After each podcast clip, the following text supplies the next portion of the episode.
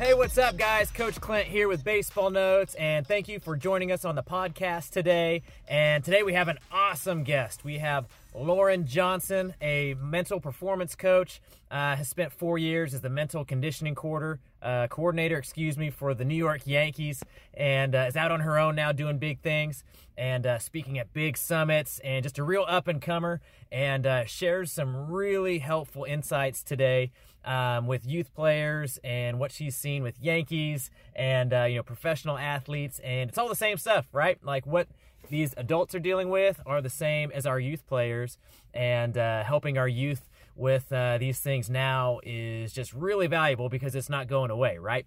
And I really want you to stick around because the entire interview is excellent, but the last question, her answer to that is just absolutely awesome, right? And so I really want to make sure it's probably 20, 24 minutes in, something like that, kind of depending on how long I ramble right now, right? But uh, be sure you listen to that and take notes, share it with your kid because it's just excellent advice and just said really well. So, anyway, if you haven't checked out what's new at baseballnotes.com, be sure to do that. Uh, the Bulletproof Hitter, we've redone the, the videos and made them more kid friendly, more easy to watch. And uh, we've also got some cool programs, right? We've got the Swing Made Easy with Mike Brumley, the hitting coordinator of the Atlanta Braves.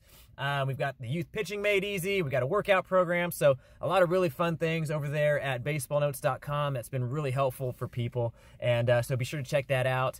And uh, also, Lauren Johnson, you can find her online. You definitely want to be checking her out as well. And uh, we'll go ahead and get to the podcast. Without further ado, here is Lauren Johnson. All right, Lauren, thanks for being here today with us. Glad to have you. Thanks so much for having me. I'm really excited about this. Yeah, no problem, no problem. So uh, I figured the best place to start with you is just with your background. I'm kind of curious as to you know how you got involved in uh, you know what you're doing now. So where did you, you're a former athlete, correct? Yes, yeah. So I my my sport was soccer. I tried some other sports growing up, but my first love and the thing that I continued all through college was soccer. And um, I, originally, I wanted to after after my undergrad, I wanted to go play overseas, um, but that kind of changed. You know, an injury that happened my junior junior year slowed things down because obviously towards the end of your college career that's when you get looked at by potential teams overseas and all of that and and not not like I was like widely sought after in any way, but I knew that was something I was interested in doing. And my junior year, I received my fourth concussion, and it was really bad. Um, I it was I had six months, took six six months off, couldn't play the rest of the season, and had post concussion syndrome. And senior year, I finally got cleared to play. And third game into my senior year, I received my fifth concussion. Oh my gosh. And my neurologist told me, you know, Lauren, the damage you had prior, you know, the the, the post concussion syndrome that still wasn't fully gone. He pretty much said like, I can't guarantee that won't be permanent if you keep getting these. So his recommendation was to not play anymore, and um, I had to make that tough decision at that time. So that kind of changed my direction. I mean, originally that's what I wanted to do first, and uh, it kind of changed my direction. So while I was getting my degree, um, I got my degree in kinesiology and I minored in psychology.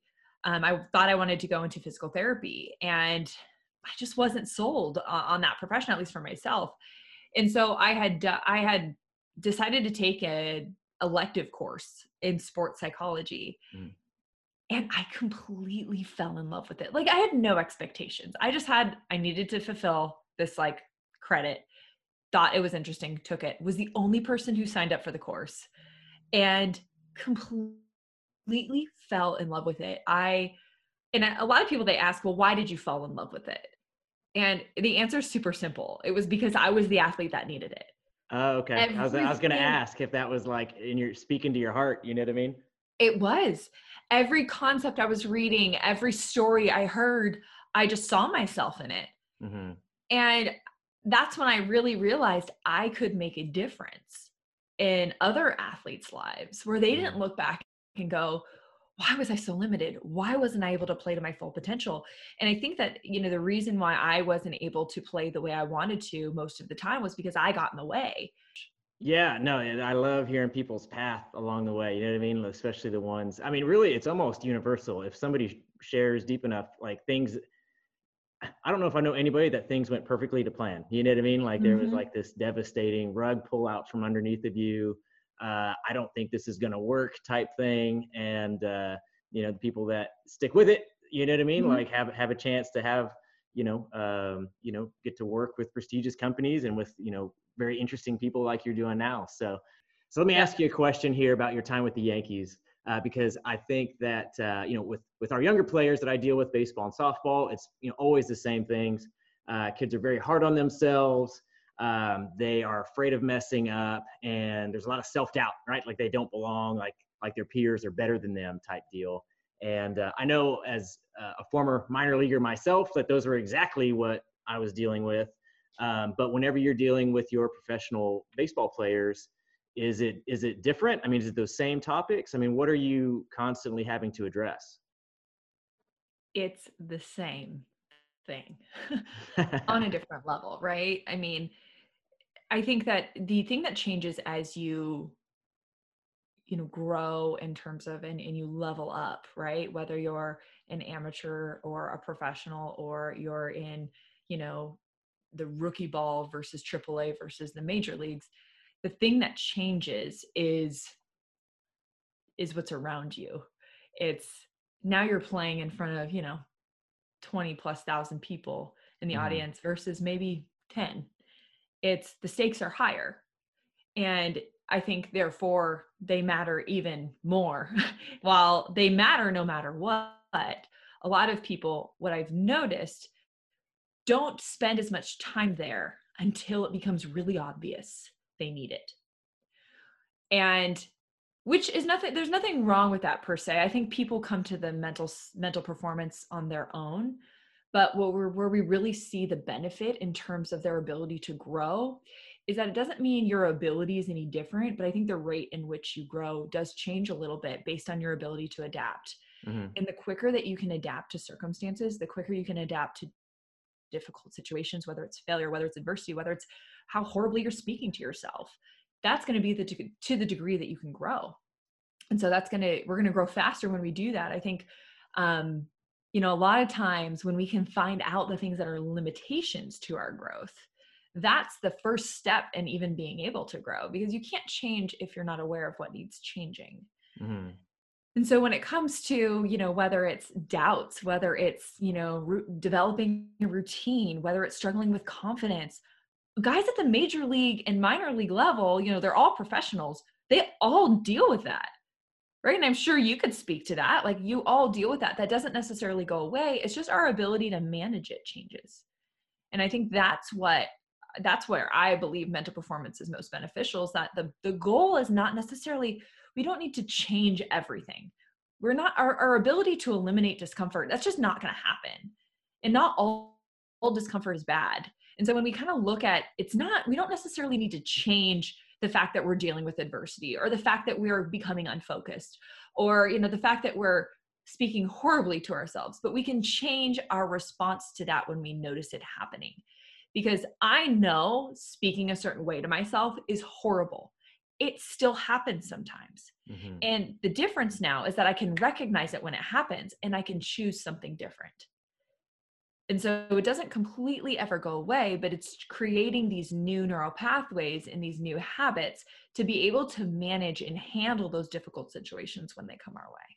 Okay, very interesting. Yeah, yeah, I, I, um, I like that. It's not a hey, we need to get uh, you know better outcomes, and then I'll be happier. It's like, guess what? Like when you get into the big leagues, you're still striking out, and now it's on ESPN. Like, guess Yep. what? That's that's uh, you don't the, the option of a smooth smooth ride is not available to us in this sport.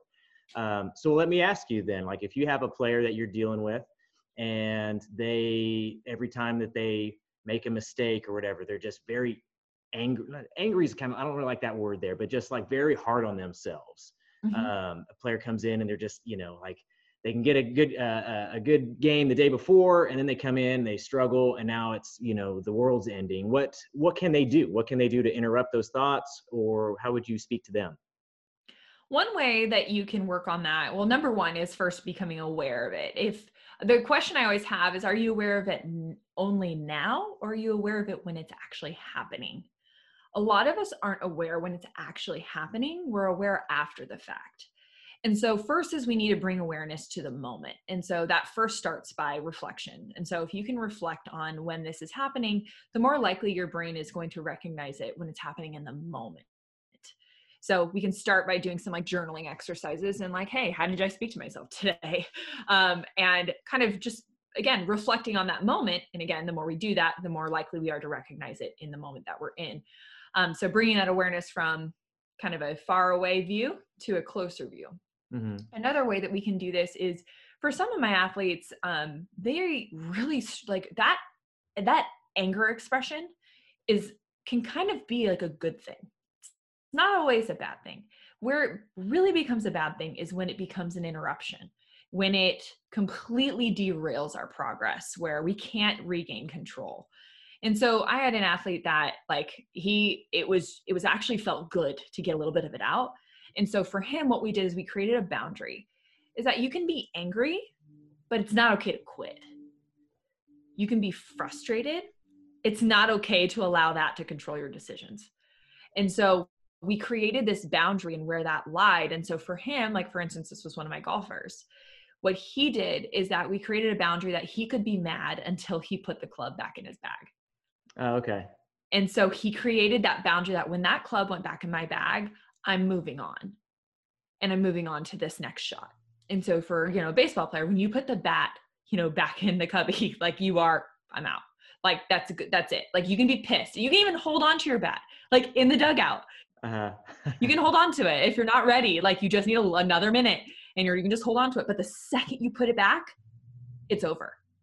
And so I think that there's also a boundary because I think that frustrations and anger and all that, it's not necessarily always a bad thing, but it's like fire. Fire is wonderful, right? It can help us cook, it lights candles, it can keep us warm. But if we're not careful, a fire can burn down an entire forest. It can burn down neighborhoods. It can do terrible damage. And the only difference is one is contained and one isn't. And so it's not that you can't be angry. It's not that you can't be frustrated. We just need to make sure we're containing it and we're managing it. And that the clearer we are with the boundaries of where that lies, the better we can be at respecting those boundaries. Uh, okay, I like that. I like that. It's not denying those emotions. It's like, hey, stop being right. upset that you strike out. Be happy that you struck out. And it's like, I don't know, that's an right. attainable goal. You know what I mean? That ain't gonna work. I know it'll work for me. yeah, exactly. And uh, yeah, finding that balance, I think, is good. I know, um, you know, growing up, I was uh, I, I was always smaller, and so like I felt like I was behind, and there was kind of like this fear of of uh, you know not achieving my goals or whatever and it kind of drove me to work you know what i mean like you start to yeah. think like man if i had been easier on myself there would have been maybe less tears you know what i mean growing up but it's like man if you had pulled that out of me would i have ever accomplished anything so it's kind of like finding that you know that that balance like you said of hey use it to work whatever but don't just go to sleep still you know what I mean, holding yeah. on to holding on to the bat, so to speak. Like I haven't put it in the cubby yet back yet. You know what I mean? I'm still exactly. mad at myself. Uh, yeah. So my, I guess my question would be to anybody struggling with that is where what how, how does it benefit you? And then where does it not benefit you? We have to first understand those two areas and then be able then we can start drawing our boundaries when we know when it crosses this line, this is when it becomes detrimental to my performance but if we can keep it here, this is where it can be really beneficial and useful. And so when we when we finally learn where those boundaries are, then we can begin to work work in tools that help keep us in in one area and maybe out of another. But before we know that, it's going to be really hard. So I think that just being like, well, just don't speak poorly to yourself. Well, that's not like again, it's just not even realistic for myself. There's still moments where I'm like, are you kidding me? Why would you do that? And I'm like, okay, hold on. Mm. let's let's reel it back in. And so it more so to me is just about our bounce back plan and how quickly we can get back. And so some of these tools and really outlining these areas is going to in, make sure or at least work towards a way to manage it, not just like eliminating it, which to me is unrealistic. Yeah, that's excellent. I hadn't heard of that before. I think anybody who's listening to this right now might want to take a second, pause this, and be like, literally, how does this help me to have this emotion? And then at what point does it not help me? You know what I mean? Mm-hmm. Just getting clear on that is probably a very healthy exercise, I would think, to just be like, okay, yeah, this is when it's going too far. And then once you kind of like do a little rep in your mind of like seeing yourself go too far, it's amazing. Like that works. The next time that you get there, you're like, okay, we're we're Yep. we're we're starting to pout. We're, we're we're wallowing. You know what I mean? Like we're Yep. we're in a bad spot. Like I should do something else. You know what I mean? Yeah, and it's like the it's like think of it like a, a traffic light. Like when it's like green, like this is when it's really helpful. When it's yellow, like all right, we're getting in that area where it's not. Maybe it's it's we're we're almost to the red, but we don't want it to get to red, Mm-hmm. right? We don't want to stop. We don't or we don't want to um like red should be an indicator that we need to stop. And maybe it's stepping out of the box. Maybe it's stepping off the mound and taking a breath maybe it's you know swiping the ground and that's like you know i had a player he's like every time in between um in between pitches and he was an outfielder he goes i would every time um at the end of every pitch when the pitcher would step on the mound i would swipe my hand, on the grass and that was a physical like reminder that all right next pitch whatever just happened right there doesn't matter i'm wiping it off my hands and it's the next pitch and so whatever that is for you, we can kind of create some sort of symbol, symbol, some thought, some routine that gets us back to that green light or back to even yellow. Yellow's better than red. And so we can kind of get ourselves back to where we need to be, but red should be a signal to stop. Okay, I gotcha. Um, interesting. And so, have you noticed any patterns when you're dealing with your athletes, whether it's golf or you know snowboarding or baseball or whatever, like like sort of warning signs, personality wise? Um, just to kind of give you an example too, like something I've seen with my younger players is that almost every student, I, uh, parents email me, right? They they'll they'll email about their kid, and it's almost always the same story: is that the kid's a really good kid, right? They stay Mhm. mostly out of trouble. They get really good grades, and if they get like a 98 on a test, guess what their response is? Where did I miss? You know what I mean? Like they're upset they got the 98% uh, A and not the 100%. And so there's some sort of perfectionism going on there that you're like, hey, I got a great kid. You know what I mean? Thumbs up. That's a good thing. Um, but now I, I kind of look at grades a whole lot different. You know what I mean? Like even with I coach a young team. We're 11U this year, and you know some of the kids that get most upset and that type of thing, excellent students, right? And so they just don't have much comfort um, with, or they they have no no tolerance for discomfort, right? They they need it to go Mhm. well every time. And so I'm curious from your perspective, like you know, are there personality traits that you've seen like, okay, this is going to be a little bit more challenging for you. We've really got to get you, you know, uh, comfortable with something else. I mean, can you speak to that at all? Yeah. So what you just said kind of really sparked my memory in terms of uh, I don't know if you've read the the book Mindset um, by Carol Dweck. And Uh, I've heard it quoted. I don't think I've read it, but that's a yeah. I've heard it quoted in every. other book. highly recommend, like especially for parents out there that are struggling with what you just mentioned, highly recommend reading that book. Um, essentially, what her research talked about was this difference between a fix versus a growth mindset. And somebody with a fixed mindset believes that they can't improve, that they just like their their their traits are fixed. So that I'm just not good at math, or I'm just not good at pitching, or I'm just not, you know, fill in the blank. They just believe that that's there's there's it's fixed and that they can't improve. And so one way to um, you know to kind of pay attention that if you're noticing a pattern of oh if I'm not perfect, I'm not good enough Mhm. it's kind of this black or white thinking that's a very fixed mindset. What they do people with a fixed mindset they avoid uncomfortable things. Um, they definitely are really hard on themselves when they don't reach their spot. They often quit too soon and quit early because they feel that effort really doesn't matter because their effort doesn't get them anything or doesn't get them anywhere. And they're really really um, it's important for them to see quick results. So if they try something once or twice and they don't see the result they may give up altogether or somebody with a growth mindset what they believe is that they can improve that no matter where they are starting that they can improve over time. And so maybe if they get a 98 they go okay i still have room for improvement. I can always get to 100 where are those areas? While this is good maybe like how do i get to 100 or how do i get to 99 how do i improve where I'm at.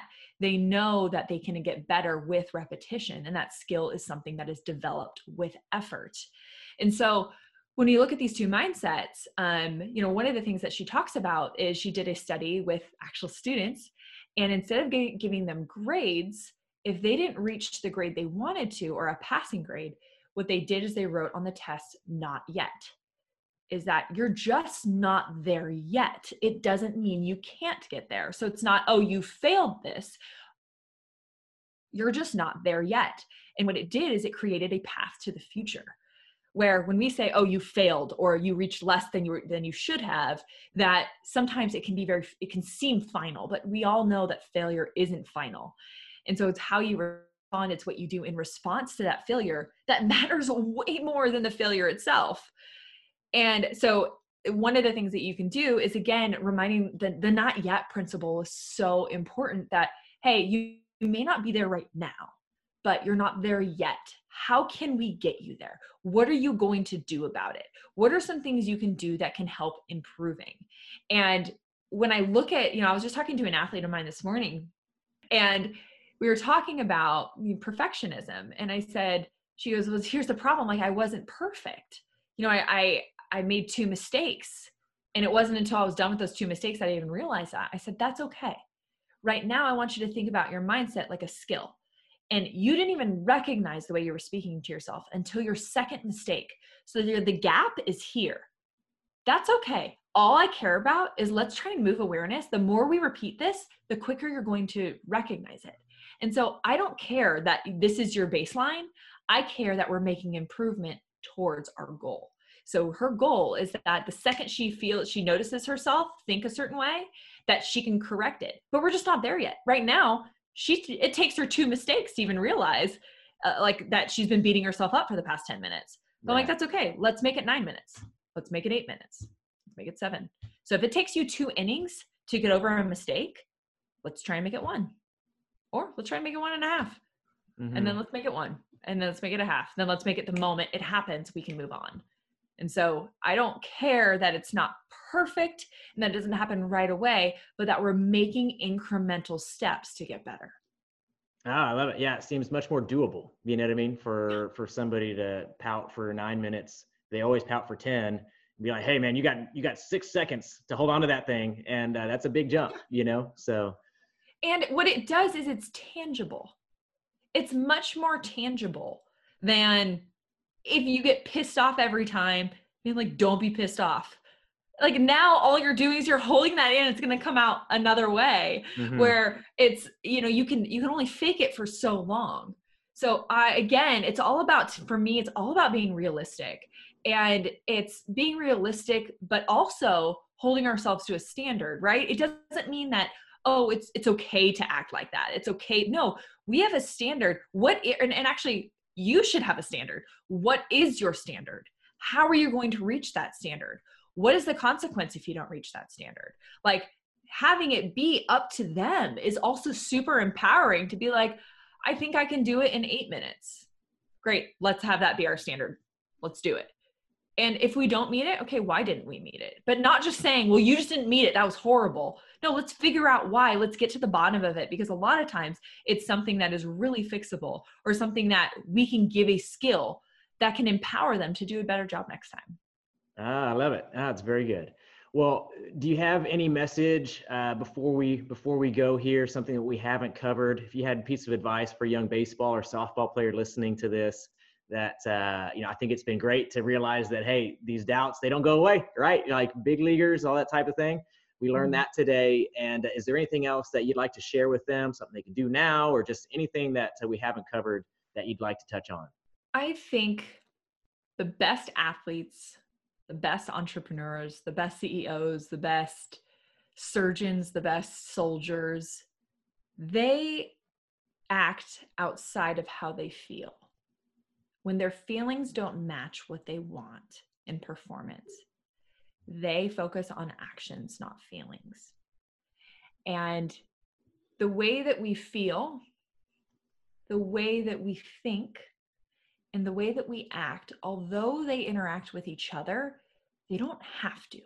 Meaning, you don't have to feel good to play good. You don't have to feel ready to be ready. You don't have to feel confident to look confident. And so you, how you feel, how you think is not a prerequisite. They can they can be different and exist at the same time. You cannot feel very confident, but hold yourself with confidence. Because guess what? If you give up to that pitcher that you're not confident in that moment, they're going to be like, I got you.